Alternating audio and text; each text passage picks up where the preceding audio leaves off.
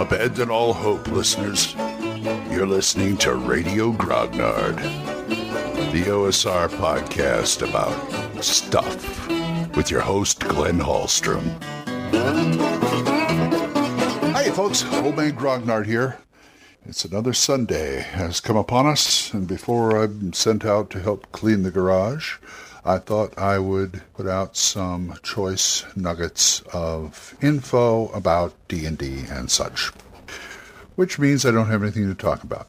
Not true. I do. Today I am freewheeling. In other words, I'm thinking. I'm thinking out loud to you people. And I've been thinking about twists in stories. Now, what if you wanted a twist at the end? How would you go about building that? See, a lot of people say that you should start with the result and work back to the cause. That's fine. That works well with many, many people, many, many dungeon masters. But I don't work like that on account of I can't really I can't really trace something back that easily. But what I can do is make connections. Here's something. Say you have a story. Okay, you have a plot that involves a bank heist. But it's really about this country and a coup. Now, how does the bank heist hook up to, to the coup? That's your job. Find a way for them to hook up. And here's how to do it. Let's go back to my one hour prep. Remember, I talked about we came up with a kidnapping of the brewmeister and it was he was kidnapped by this evil necromancer wizard and his gnoll army and it turns out that they work for the sheriff. Well i sort of elaborated on this later in my head and thinking the sheriff is tired of this guy getting all the with the town council he gets anything he wants whatever they want whatever they want and the sheriff is tired of not being able to really run his department the way he wants to because the burgermeister gets away with a lot of stuff also, he likes get subsidized by the town. And the sheriff resents it, so he figures out a way to have him kidnapped and maybe even killed. Okay, fine. That was a connection I came up with while I was doing it, which is something you should always, always be aware of and be conscious of and look for is connections like that.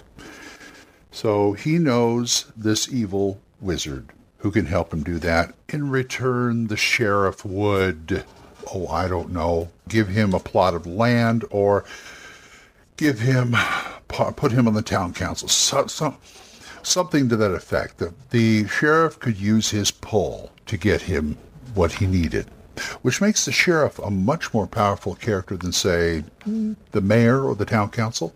They just don't know it yet the the sheriff may have grandiose ideas about the area. He may want to be the next mayor. He want, may want to conquer the area around it. But for right now, he'll settle with kidnapping the brewmeister. So that's one way to do it. I remember a long time ago, first read Call of Cthulhu.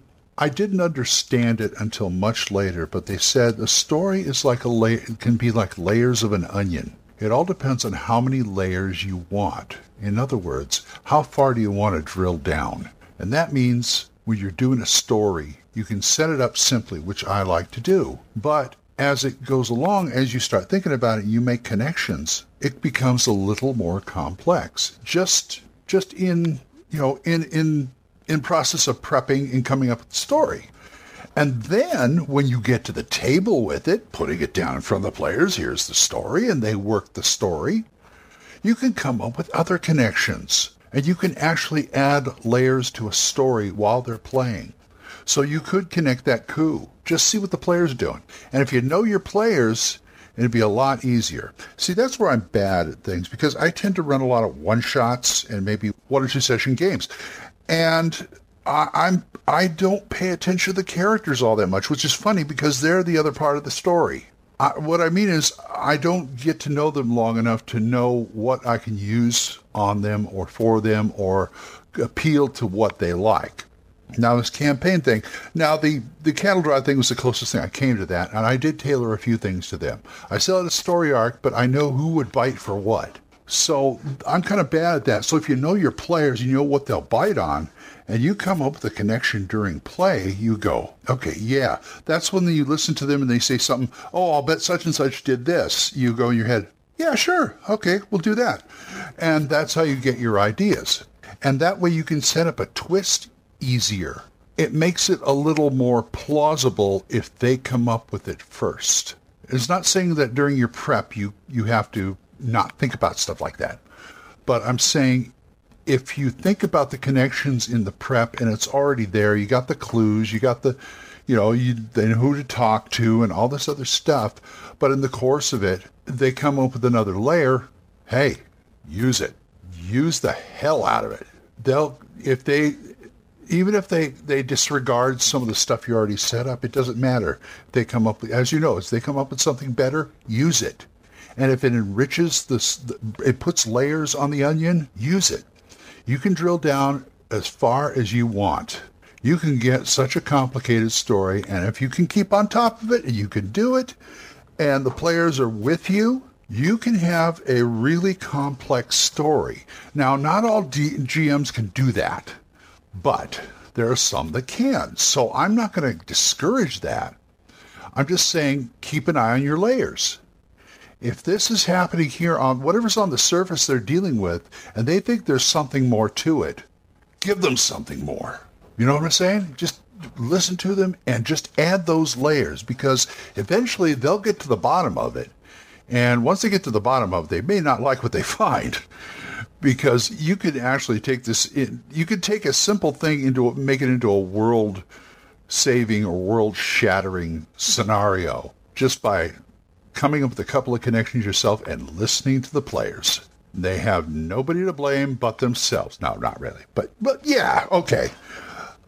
And it's just it's it's wonderful. That's why that's why my my credo is the the game is what happens at the table. And boy, does it happen sometimes. This is all part of the give and take, the back and forth, the cool jazz riffs of the game that you and the players do, as I was saying. Because that's what it's all about, really. And if you do that, you can have a camp. You could take a one session scenario and stretch it out over as long as you want, as long as you keep track of it and keep listening to the players. That's all I got to say. But anyway, I'm going to go start my day. I got a lot of work ahead of me. So until I see you folks next time, keep the dice warm, and I'll talk to you later. Bye bye questions, comments, send them to oldmangrognard at gmail.com. We'll see you next time when Radio Grognard is on the air.